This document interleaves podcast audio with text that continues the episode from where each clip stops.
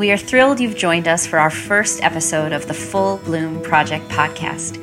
For years, we've been treating young people struggling with eating disorders and body image concerns and have seen firsthand the suffering these issues bring about.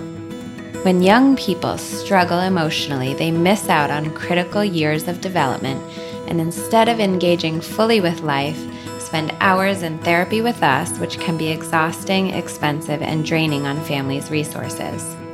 But we've also seen the powerful role parents play in pulling their children out of danger, and together started to get really curious about what parents could be doing to protect their kids on the front end before there was even a hint of a problem. We agreed a long time ago that we'd happily put ourselves out of business if it meant fewer young people needed our services because they were fully blooming on their own.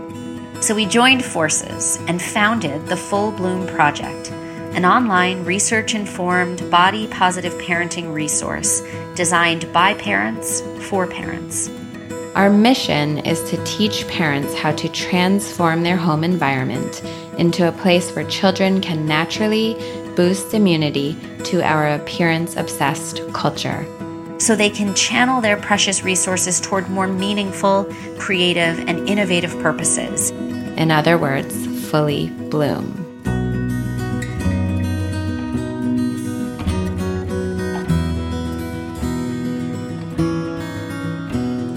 Over the course of this season, you will hear directly from leading researchers and activists in fields such as child and adolescent mental health, pediatric nutrition, and eating disorder prevention, to name a few, and have the opportunity to join our conversation about what it really means to practice body positive parenting. To enhance your listening experience, you can access our research packed interactive guide to the ABCs of body positive parenting by visiting our website, fullbloomproject.com.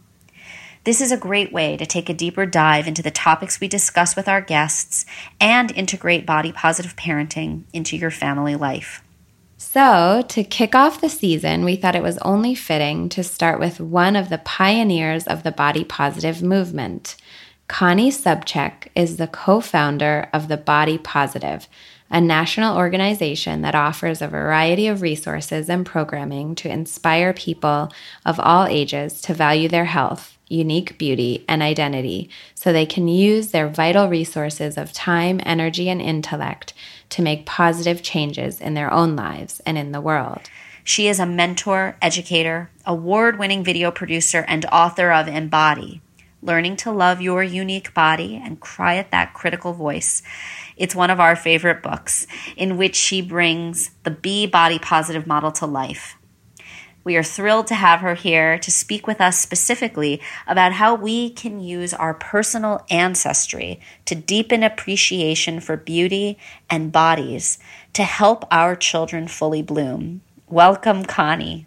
Thank you, Leslie and Zoe. It's so nice to be here with you. It's a pleasure to have you, and we're particularly excited to speak with you because we have chosen to feature ancestry on the very first podcast episode of the Full Bloom Project because we think that your body image work, uh, focusing on ancestry, really is the bedrock of body positive parenting. Um, yes. So we're going to get started today with the ABCs of body positive parenting, and you know we'd love to start by just hearing a little bit about how your personal journey has helped cultivate this powerful ancestry piece of your body positive work. I'd love to share my um, personal journey. I'm going to do it in a very small nutshell because it's it's a long story. Um, but basically, so I had an eating disorder when I was a teenager, and um, mostly it was because I'm not sure, but I'm. I thought I was short because I had two very very tall sisters, and I always wanted to have their long legs. I wanted to um, be more like them, and I, um, you know, of course, saw the media imagery of the '70s, which was Farrah Fawcett and all the, you know, Charlie's Angels with the very skinny legs, and so that was like the thing that I thought was beauty and was taught that was beauty, and um, you know, I have, I'm thicker legs and thicker thighs, and I just really wanted them to go away. I didn't appreciate the strength in my body. And um, so, um, long story short, my sister died from her eating issues and complications from breast implants that she got. My eating disorder lasted till I was 21, and I had to get out of it on my own. There wasn't a lot of help, and I had to find my way out. And in that process, what I came to appreciate was the actual shape and size of my own body, which I then realized came from my mother's incredible lineage and um, the power and strength of this matriarchal line in our family. And then, you know, seeing my curly hair, which I had always hated. And um, as I got older, you know, my hair started turning gray, just like my mother's. And, and so starting to see like this beauty and power that comes when we can appreciate who we come from. And then seeing the beauty and of my sisters who took after my dad. And I think after losing my sister and seeing that she wanted to be small and she wanted to be tiny to fit into the culture. And um, so that's part of what caused her to die when she was 36 and um, leaving these two children behind who um, then, you know, because of all the issues with their mom, started struggling with their own bodies. And so as Elizabeth and I developed our model, you know, we were hearing our, we have a feminist dialogical model, so which means we listen to people and we ask questions to find out what they needed instead of us thinking we knew what they needed. And um, just talking to so many different people from so many different backgrounds, and then seeing how this idea of them figuring out who they came from, even if they didn't know if they were adopted and um, they didn't know them, to be able to imagine how they came to be from all these people. So that's that's that's kind of how it happened. But I brought in my own history of my struggles into the process of developing our model. What kinds of parents might benefit from doing this work, this ancestry work around their own bodies, and how can they do it? Well, all parents, every human being can benefit from this work because what we're looking at is that we all come from the very first human, Lucy, from Africa. And then thinking about all of the people who dispersed from there, the Homo sapiens, and went all over the world as the world started, you know, the continent started forming and how people got where they are. And then seeing how each one of us our ancestors thrived. They lived. They were the ones that lived. So they, you know, somebody was strong enough to make it and then they procreated with another human. And then that's how the next generation happened. And that goes all the way up to each one of us in the body that we have today. And we live in this culture that's telling us constantly because someone's making money by doing it that something's fundamentally wrong with who we are in this body. And so, the piece is to say, wow, I am lucky. I have a body. I mean, I think I, I, was asked the question yesterday by a young woman Can I love my body or should I just accept it? And I was saying, I love my body just as it is, even as an aging body with all the different things that happen with that, because I get to have life. And so I think for um, parents who are listening to this, just start with remembering whether you have struggles with your body, and you might not like this or like that. Um, you have a body that, and that's why you get to be here. And so starting to look at it, look at the body parts, think about the ancestors you know, like I was talking about. Oh, wow, these legs and this hair and this, this came from my mom and my grandmother and probably her mother and, and start using your imagination. So if you're adopted, you don't know them, just imagine who these people people are that go all the way back to that first person that that became the Homo sapiens. It's it's pretty cool. And I just want to say, stay tuned at the end because I'm going to um, offer something that will also give you an opportunity to explore this further. We're very grateful for that.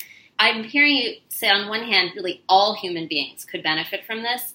And then yes. I'm, I'm thinking that particularly parents that aren't so connected as many people aren't to their lineage or to this idea of thinking about their body or honoring their body functionally and also historically through ancestry and maybe are focused more on what's wrong with their body or how they're not conforming to sort of what they think they're supposed to look like which then may get passed down to their children um, right. And so, for that parent in particular, of course, we would love to know from you like how can they do this where does one begin how can a parent incorporate ancestry work into their own selves and their own life, but also into like consciously body positively parenting their children.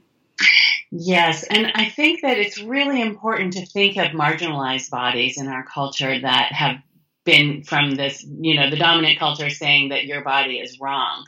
So that's a really important. So maybe someone who's living in a large body, someone who's in a body um, of color, and how what we've been taught to believe is the right type of body. Mm-hmm. Um, but I also want to say for people who are have the quote unquote right type of body, it's also a struggle because of the privilege and all these different things. So I don't think we have untime, time to unpack all of this stuff, but that's why I want to say for every single person, thinking about the messages that you've gotten about your body from external sources. So from your parents, from your culture, from your religion, from media, from doctors, telling you how your body might be wrong, maybe from when you were a child, but all the way through.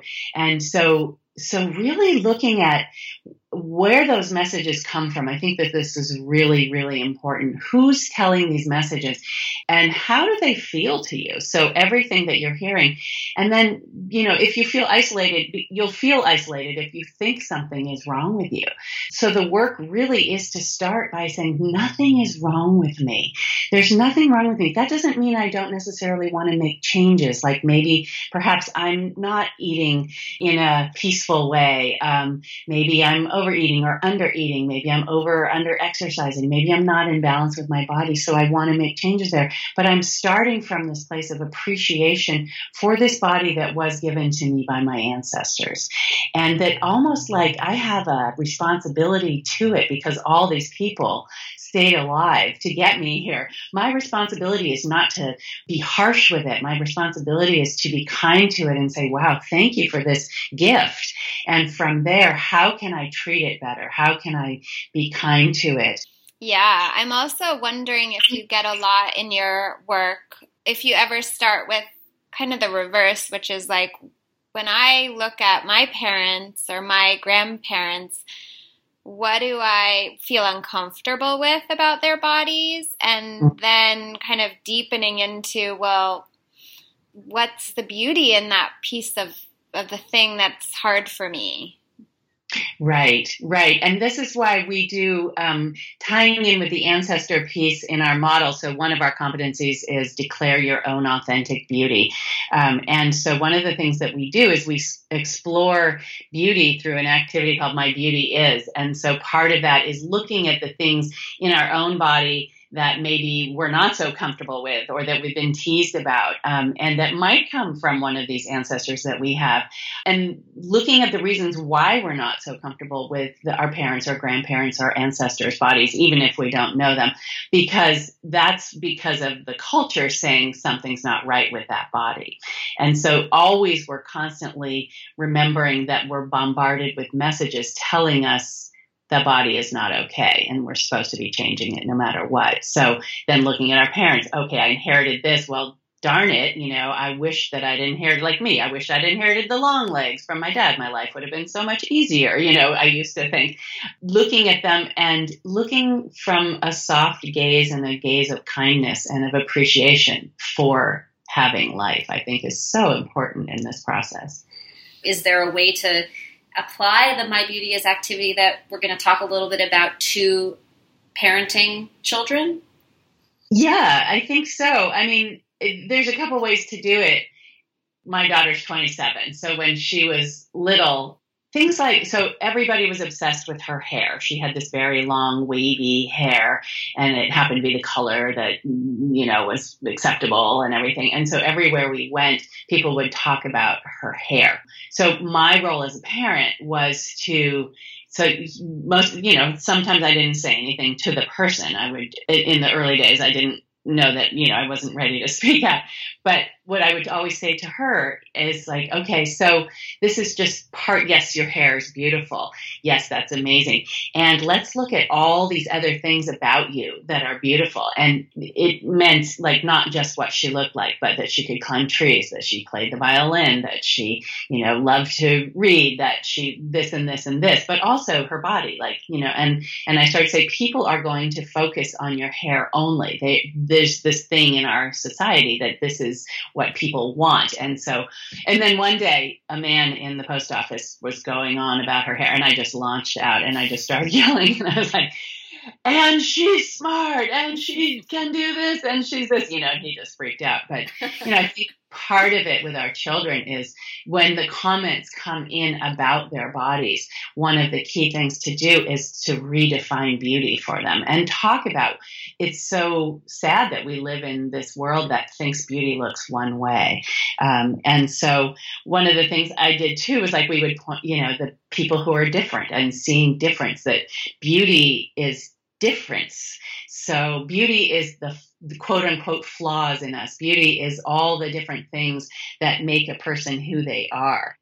Instead of saying you shouldn't feel bad about yourself, I was I would say things like it's so sad that so many people don't like their bodies. You know, this is especially with younger ones. It's so sad that people, so many people are struggling over their bodies um, when they have this body that can do so much and that um, you know has beauty because it's comes from all these different people. So, so that was that was one of the ways I really helped Carmen see um, separate out from you know what people would say to her and understand who she was, um, and it was coming from inside her, not coming from compliments from the outside world. Really broadening the definition of beauty to include so many so many different things that are external, internal different, same, like that seems yes. like a really important message. Yes. And she went to a very diverse school. She um, was actually a minority in her school. And so there was this incredible opportunity to see beauty um, in bodies that um, you know weren't necessarily part of dominant culture and were um, bodies of you know different sizes and different colors. And um, she also was with me all the time as i was talking about these issues. So she was listening and all these children would be listening as i would be talking with her teachers about the work of the body positive. and so one of the things i want to say to parents is that this work really needs community and that's why i love your podcast. That's why i love having you as a resource out there because it's very, very difficult to be one person trying to tell your child, you know, help them understand who they are and to see their unique identity um, and be proud of being unique and different and seeing that as beauty if you're the only one saying that, you know, but then they go to school and everybody's doing this. And that's one of the reasons the Body Positive creates um, school based programs. And so we're trying to get body positive schools. So they're hearing different messages at school about how cool it is to be unique from, you know, the young ones all the way through high school and into college, like w- countering the message that there is one way to be in our world to have beauty and what is real beauty. Yeah, we do so much work around redefining beauty because a lot of people I'm finding are saying we shouldn't even talk about beauty. Well, let's not even talk about it. But as humans, we crave beauty. We crave the real beauty, which is, you know, rich and thinking of ourselves as artists. So taking your children to see art of different body types and to look at um, at nature also and see how different trees are and how different um, you know animals are and to realize that we are part of this earth. I, mean, I think that's so important for children especially as they're young. And if you have the opportunity when they're young to start doing this work along the way it can be very powerful what is the one thing above all things that you want all parents listening to do with or for their children on the regular so I was thinking about that, and it was besides not criticizing your own body and your children's bodies um, because I think that that is such a huge piece. But that's just a given um, to remember to n- not speak if you want to say something negative about your body or your child's body. Just keep your mouth closed. That, yeah, this whole piece of like, let's explore who we come from. Let's explore who our people are. Let's really take this on in terms of letting them understand what it means to be a human being and what I was just talking about that doing the work yourself, doing this process with them around healthy embodiment, which is seeing that this body comes from this long line of people and exploring beauty from this different lens. And then also really making sure that the environment around them wherever they are, whether it's in preschool or school or in social groups, that you're paying attention to the messages and helping them deconstruct the messages about beauty by bringing continuing to bring this piece around their ancestors in. And this is these are the people that we come from and how amazing that is and getting them to be really really proud of that and who they come from it's even powerful to hear you talk about it. And so, uh, as we wrap up, I wonder if you can just speak briefly about where our listeners can find this work and how they can, if they'd like to take a deeper dive into ancestry and learn about the body positive, where they can find you. Oh, I'd love to. So, one of the exciting things is that we just uh, launched our online um, the body positive institute. We have courses that teach people about the five different competencies of our be body positive model. And in one of those the declare your own authentic beauty competency we do work around the ancestors. But today what we're offering is the um, for free the meditation um, around ancestors that my colleague Elizabeth does. That's really beautiful and she has this great voice. I love listening to her. So it's very, very peaceful. And it's an exploration, a meditation exploration of your ancestors, and then a worksheet to go with that. Um, so if you write to info at at thebodypositive.org. And the is very important in our email address and our website address because there are many things body positive out in the world now. Not everything is related to us. So info at thebodypositive.org and we'll send that a link to that meditation and the worksheet. And then also we'll be sending a 20% discount for all of the courses in the Body Positive Institute if you're interested. So um, our website is thebodypositive.org. Info at thebodypositive.org is how to reach us. Awesome. Thank you so Thank much. You so much. And um, we'll be sure to include all that you just said, you know, on the website so people can find that generous offer. And I can't think of a better way to kick off our season. Oh, I'm so glad. Yeah, thank you so much for your time, and I hope you get to meet some of our listeners. I hope so. Yes, and always they can write, and if they have questions, I'm happy to answer questions. So, all of you listening, please be in touch.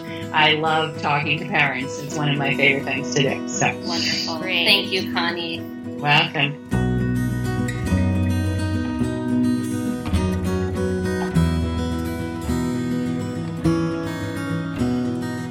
So that's our show. If you'd like to reflect a bit on your own ancestry, we hope you will take Connie up on her generous offer to access the free downloadable meditation exercise and worksheet available on our website, fullbloomproject.com. The Body Positive is an incredible resource, and their ancestry work in particular offers the opportunity for us all to not only connect with the lineage of our own bodies, but also to provide our children with the opportunity to internalize an appreciation of the functionality and authenticity of theirs. We cannot stress how protective this can be for children growing up in our appearance obsessed culture, particularly for children in bodies that do not naturally meet conventional Western standards of our appearance ideals. Throughout this season of the Full Bloom Project podcast, we will talk more about what body positive parenting looks like in action, chat with experts about the risks our children really are at, and share research informed ways you can optimize the positive impact your family environment has on your children. We hope you'll share your comments and questions with us on Instagram at Full Bloom Project. and help us build a community of informed and empowered body positive parents. See you next time.